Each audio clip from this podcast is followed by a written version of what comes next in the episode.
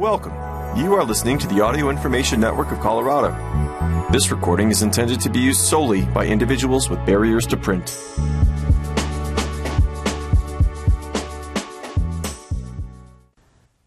Thank you for joining us for Food and Stuff. My name is Gretchen Miller. Today we're going to start off with a recipe from smittenkitchen.com. We're just going to go straight for dessert first because life is short. Rhubarb upside down spice cake. I realize that spring is supposed to be all flowers and pastels, lightness and lemon zest, but all of these cool rainy days in the last month make me crave winter spices, no matter how many tomatoes and herbs I've planted this week in hopes, despite all historical evidence, that this is the year I excel at container gardening.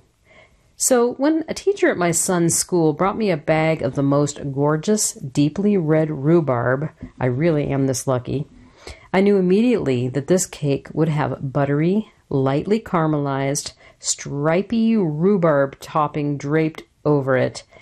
And if you're ever asking yourself if it's been too long since you had an upside down cake, the answer is always yes. I have leaned over the last couple years that there are people, smart, interesting people that I love very much, who do not care for rhubarb. They are not charmed by its perfect coloration, ranging from shimmery garnet through millennial pink and straight through to mossy green. Its tart flavor, that sings against vanilla and lemon and anchors the sometimes cotton candiness of strawberries so you can better taste them? Or by the fact that, unlike anything else in my real life, hair, clothes, or apartment, it's incapable of looking bad. They do not see rhubarb as a sign that we're near done with last winter's vegetables and that berry season is nigh. They find it jammy or stringy or too wet or depressingly gray once it's cooked. I'm not here to change their mind any more than anyone else has succeeded in convincing me over my lifetime that beets are delicious. I'm here for their cake. I'm glad there's more for the rest of us. Here's the recipe rhubarb upside down spice cake. This serves 8 to 12 and takes about one hour. If you don't have an oven proof skillet, a deep, ideally 3 inch side, 9 inch cake pan or a regular depth 10 inch cake pan should work as well. Coat the sides with butter or a nonstick spray and then cook the topping in a frying pan and pour it into the prepared cake pan before adding the batter. Baking times will vary a bit. The 9 inch is likely to take longer, a 10 inch possibly shorter. For the topping, you need 1 pound of rhubarb trimmed, 3 quarters cups of granulated sugar, finely grated zest from half a lemon, 4 tablespoons of unsalted butter, cold is fine, 2 pinches of salt. For the cake, you'll need 6 tablespoons of unsalted butter, softened, 2 thirds cup of light or dark brown sugar, 1 quarter cup of granulated sugar, 2 large eggs, 1 half teaspoon of vanilla extract, 2 teaspoons of baking powder, 1 quarter teaspoon of fine sea salt, 1 teaspoon of ground cinnamon, 1 half teaspoon of ground ginger, 1 eighth teaspoon of ground cloves, and a few gratings of fresh nutmeg. You also need 1 half cup of buttermilk and one and a half cups of all purpose flour. First, you're going to heat your oven to 350 degrees Fahrenheit and then make the topping. In a 10 inch oven proof skillet, Trim your rhubarb to lengths that will fit across the bottom in one direction, i.e., some short and some taller. Remove rhubarb and cut each stalk lengthwise into thin, about a quarter inch thick ribbons. If your rhubarb is already quite thin, you might just want to have each piece lengthwise. Sprinkle sugar into the skillet and add lemon zest. Use your fingers to mix the zest onto the sugar and then the grit of the sugar will help release the most flavor from it. You're going to add butter and salt and heat the skillet over medium until butter has melted, stirring frequently. Add the rhubarb and cook, turning gently for 3 to 4 minutes until it has softened slightly and released some of its liquid. Remove from the heat and set the skillet aside. Then you're going to make the cake. In a large bowl, beat butter and sugars until light and fluffy. Add eggs, one at a time, beating until combined, and then vanilla. Sprinkle the mixture with baking powder, salt, and all the spices, and beat well to thoroughly mix them in. Add the buttermilk. The mixture will have a curdly texture, but don't worry, it's all going to even out. Scrape down the bowl and add flour and beat only until it disappears. Check your rhubarb base to make sure that all the pieces are in the order that you'd like them to be and nudge around any that are not. And then dollop cake batter over the rhubarb mixture in small spoonfuls and smooth the top as best as you can. As the rhubarb mixture will be very wet, this will seem almost impossible. I actually gave up and just put it in the oven where the cake spread into one layer on its own. Thank you, cake. Next, you want to bake the cake for about 35 minutes until the toothpick inserted deep into the cake but not the topping underneath comes out batter free. Transfer to a cooling rack and let cool for 5 minutes and then run a knife around the edges to loosen. Place a larger plate upside down over the skillet and use two pot holder hands to flip the cake out onto it. If any rhubarb is stuck in the pan or slides down the side, just return it to the top of the cake Serve warm or at room temperature. The cake keeps for a couple of days at room temperature and up to a week in the fridge. Well, or, or so I hear. Ours has never made it last that long. Next, we're going to balance out our uh, wonderful dessert with a baby wedge salad with avocado and pickled onions. Merely three weeks ago, I lamented the mediocrity and afterthoughtedness of most meatless entrees, so often cobbled together from sides of other dishes. Because I love a plot twist, it seems only right that this week I tell you about my favorite salad, which happens to be, you guessed it, cobbled from the sides of other dishes. I used to order it from a taco place in our neighborhood before they changed the recipe, and even though I knew it was just the most fillery lettuce, the pickled onions, sliced radishes, pepitas, and crumbled cotija they'd used to garnish their other offerings, masquerading as a salad, I did not care. Sometimes it works, and here it sings. It's absolutely perfect, crunchy, bright, creamy, and inhalable. At home, I definitely zhuzh it up a little bit. I, I learned to my delight how to spell zhuzh. Uh, I like to warm the pepitas in oil until they get more crisp and fragrant. I add avocado, which I also did at home when we'd order it. And sometimes I get cute and cut the iceberg lettuce into little wedges. I measure the toppings with my heart, but there are measurements below that will also work. I don't know about you, but I could and I might try to eat this once a week forever. So here's the recipe. This is called, again, baby wedge salad with avocado and pickled onions. Uh, servings, this is not for me to decide. no judgment. Time 30 minutes. Source Smitten Kitchen. You're going to need 3 tablespoons of red wine vinegar, 1 tablespoon of water, kosher salt, 1 quarter teaspoon of granulated sugar or honey, 1 half of a small red onion, thinly sliced, 1 quarter cup of pepitas, 3 tablespoons of olive oil, freshly ground black pepper, 1 small head of iceberg lettuce, 1 medium avocado chopped into chunks, and 1 half cup of crumbled cotija cheese, 2 radishes, thinly sliced and then cut into matchsticks. First, you need to pickle your onions. You're going to combine red wine vinegar, water, one half teaspoon of kosher salt, and sugar or honey in a jar. Add the onion and shake to combine.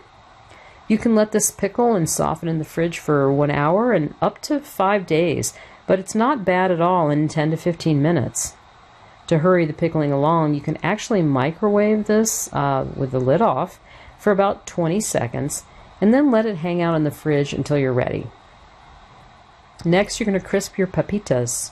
Combine the pepitas with three, three tablespoons of olive oil in a small skillet and warm over medium heat. Let the pepitas sizzle in the oil for one to two minutes, but keep a close eye on them. Raw ones may be able to handle more time, but already toasted ones will need less to get one shade darker. Remove from the heat, season with salt and pepper, and let cool for a few minutes before using. Next, you're going to assemble the salad. Cut your iceberg into halves and then each half into four wedges. Cut the wedges down into smaller triangles, keeping the little pyramids intact as best you can for the baby wedge appearance. Transfer them to your serving plate. Scatter the iceberg with avocado and then spoon pepitas and their oil over everything. Scatter with rings of pickled onion and spoon the vinegar brine left over over the lettuce. Garnish with the cotija cheese and radishes and season the whole platter with salt and pepper and eat right away. That definitely balances out the rhubarb dessert from earlier. That sounds really, really good. Our next recipe is for carrot soup with miso and sesame. I hadn't meant for this soup to be so quintessentially early January that would be virtually fat free, dairy free, gluten free, miso dependent, vegan, and the very picture of healthful do gooding. It's about one cube of tofu away from earning a halo, or at least being surrounded by singing cherubs. In fact, if you advertise a soup to me with all of those qualities, I'd probably run in the other direction because I'm a dietary heathen and I love butter even if overdoing it in December now requires it in moderation. But for the rest of the time, I love it. In fact, the reason why I made this soup is because, in general, I don't find carrot soups all that interesting, and I wanted to challenge myself to make one that I'd love and eat often. I'd turn to one of my favorite dressing recipes for inspiration the ginger carrot miso awesomeness most of us know from sushi restaurants and decided to mash up a miso and carrot soup.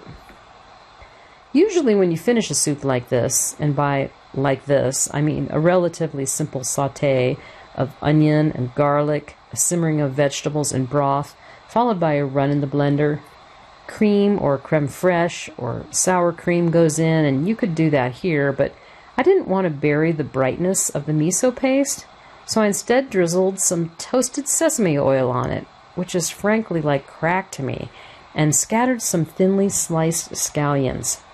The soup is good without them, but with them, it all comes together harmoniously, dancing off into a 4:40 p.m. 27 degree sunset. Goodness, that sounded depressing, but I promise it's a lot less so with this soup on the stove. Here's the recipe carrot soup with miso and sesame. Usually, recipe writers urge you to season food throughout, building layers of flavor. Here, don't. The miso we add at the end is very salty, and it's safest to decide how much seasoning your soup needs after that.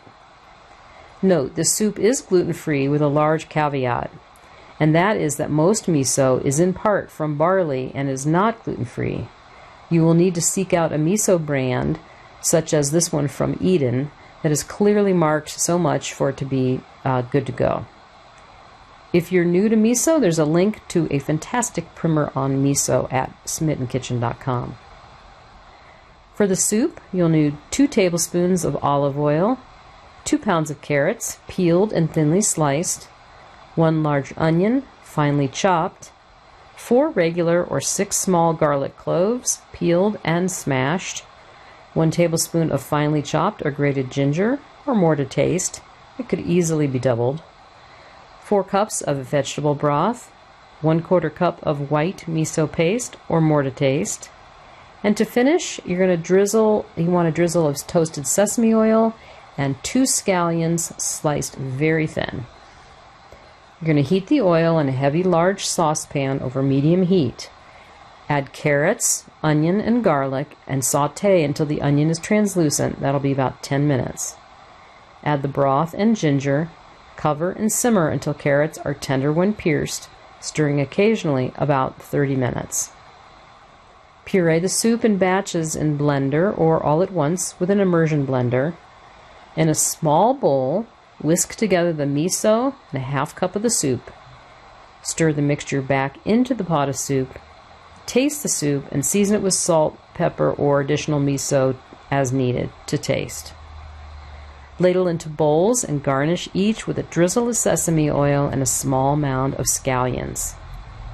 As far as pickled scallions, I didn't do this in the end, but was tempted to lightly pickle the scallions by letting them hang out in a mixture of six tablespoons of rice vinegar, two tablespoons of water, one tablespoon of kosher salt. I use Diamond brand, so use less if you're using Morton or another, which are more dense. And one and a half teaspoons of sugar for a while before using them as a garnish. Again, this is completely up to you. I didn't do it for this particular recipe. So the next recipe we have is for Green Goddess ricotta pasta, and it's perfect spring dinner. This is from eatingwell.com. Take the flavors of Green Goddess dressing, lemon, anchovy, and herbs, and use them as the base for a colorful, bright pasta sauce. We like a mix of basil, chives, parsley, and tarragon, but you can mix herbs depending on what you have on hand. Adding ricotta to the sauce creates a luscious, velvety texture, while the acidity from the lemon juice balances out the creaminess. We use shells, which holds the pools of sauce well, but you could e- easily swap in another noodle if you prefer. To amp up the veggies even more, try adding asparagus or peas to the dish. This active time to make this recipe is 20 minutes. The total time is also 20 minutes, and it serves four.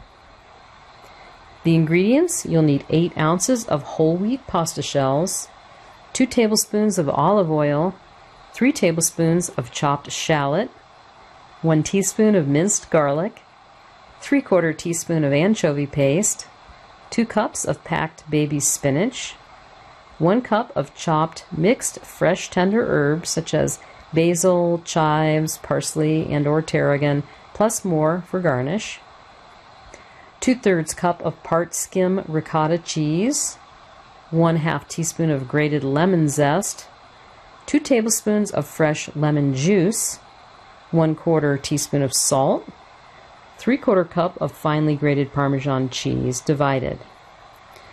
First, you're going to bring a large pot of water to boil and then add the pasta and cook according to the package directions. You're going to reserve one cup of the cooking water and then drain the pasta and set aside. Next, well, you're going to heat oil in a large skillet over medium heat. Add shallot and garlic and cook, stirring often until translucent, about 2 minutes. Add anchovy paste, cook, stirring constantly until fragrant, about 30 seconds. Add spinach, cook, stirring constantly until bright green and wilted, about 1 minute. Next, you're going to transfer the spinach mixture to a blender. Add your herbs, ricotta, lemon zest, lemon juice, and salt, and blend on medium high until smooth and bright green, about one minute. Add one quarter cup of the reserved pasta water if necessary to thin the sauce. Transfer the sauce to a large skillet over medium heat and add the pasta and one half cup of parmesan Toss to coat until warmed through about one minute, adding pasta water one tablespoon at a time until desired consistency is reached. Next, you're going to divide the pasta among four bowls, sprinkle with the remaining one quarter cup of Parmesan, and garnish with additional herbs if desired. As far as making ahead, you can refrigerate the sauce, that's steps two and three, in an airtight container for up to three days. To serve, proceed with step 4, add the cooked pasta once the sauce is hot. Our next recipe is for roasted salmon tacos. They are perfect. These 30 minute uh, roasted salmon tacos are perfect for busy weeknights. This one also from eatingwell.com. A honey and chipotle glaze gives this roasted salmon a sweet and spicy kick. If you have time, consider grilling or broiling the corn for a few minutes for additional flavor. If you're short on time, thawed frozen corn can be used in place of fresh. This takes 30 minutes, serves four. Here's how we made this recipe diabetes friendly. We roast the fish instead of frying it. Many fish taco recipes call for deep fried, breading fish and lots of oil. We roast our salmon in the oven instead and skip the breading in favor of a quick glaze using chipotle peppers, honey, and Dijon mustard to kick things up a bit in the flavor department. Roasting the salmon and skipping the breading helps keep saturated fat and calories in check. Consuming too much saturated fat has been shown to contribute to elevated LDL cholesterol levels and may lead to heart disease and stroke. Next, we used nutrient dense salmon as the star. Salmon is loaded with antioxidants and healthy fats that help with preventing disease and managing blood sugar. It's advised to consume at least two servings of fatty fish like salmon each week. According to the American Heart Association, consuming fatty fish helps to prevent cardiovascular disease and lowers your risk for stroke. We recommend choosing your salmon following the Monterey Bay Aquarium Seafood Watch Guide to ensure that your salmon is a sustainable option. Next, we pair the salmon with a veggie heavy salsa to help reach daily nutritional goals. Did you know that it's advised that you consume at least five servings total of fruits and vegetables each day? Five servings. That can seem overwhelming, especially if you struggle to find ways to enjoy them. But luckily, the salsa in this recipe is a flavorful, fun way to help meet that quota. Feel free to add some shredded cabbage in to boost your veggie intake even more. Tips from the Eating Well Test Kitchen. If you can't find center cut salmon, uh, can I use another cut? Absolutely.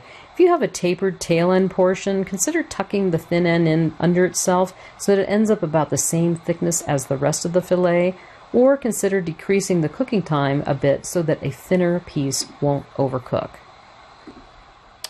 Here's the recipe uh, one and a quarter pounds of center cut salmon fillet, two teaspoons of honey, one can of chipotle pepper in adobo, finely chopped, one teaspoon of Dijon mustard, one teaspoon of fresh lime juice, plus two tablespoons divided, one quarter teaspoon of kosher salt divided, one and a half cups of fresh corn kernels from three ears, one red bell pepper finely chopped, two scallions thinly sliced on the bias, one small jalapeno pepper seeded and finely diced, one quarter cup of chopped fresh cilantro, eight corn tortillas warmed, and one avocado sliced and one lime quartered.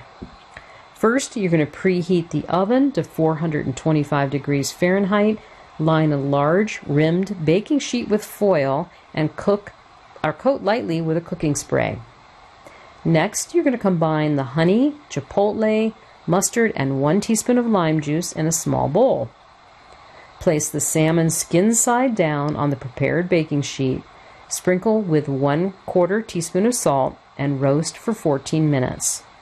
Remove from the oven, spread the honey chipotle glaze over the fish, and continue roasting until cooked through about 2 to 4 minutes more.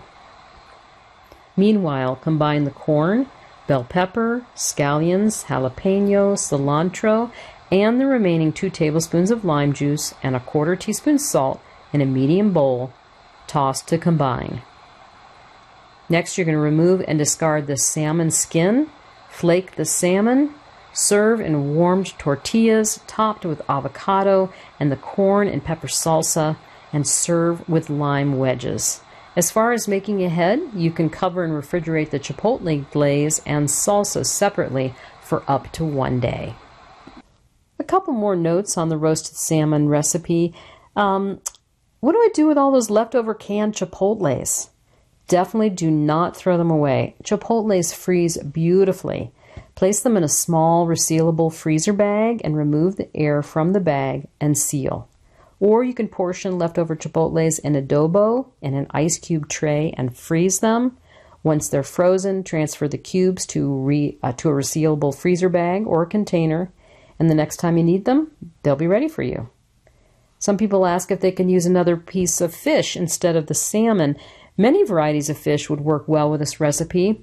If you use a thicker cut fillet of swordfish or other meaty fish, you'll likely need to increase the cooking time. If you choose a lean white fish such as tilapia or cod, you may need to de- decrease the cooking time a little bit. You can tell when the fish is done if it's no longer opaque in the middle and it flakes easily with a fork. Thank you for joining us for Food and Stuff. My name is Gretchen Miller. If you enjoyed this program, please register for our free services at www.aincolorado.org or by calling 303 786 7777.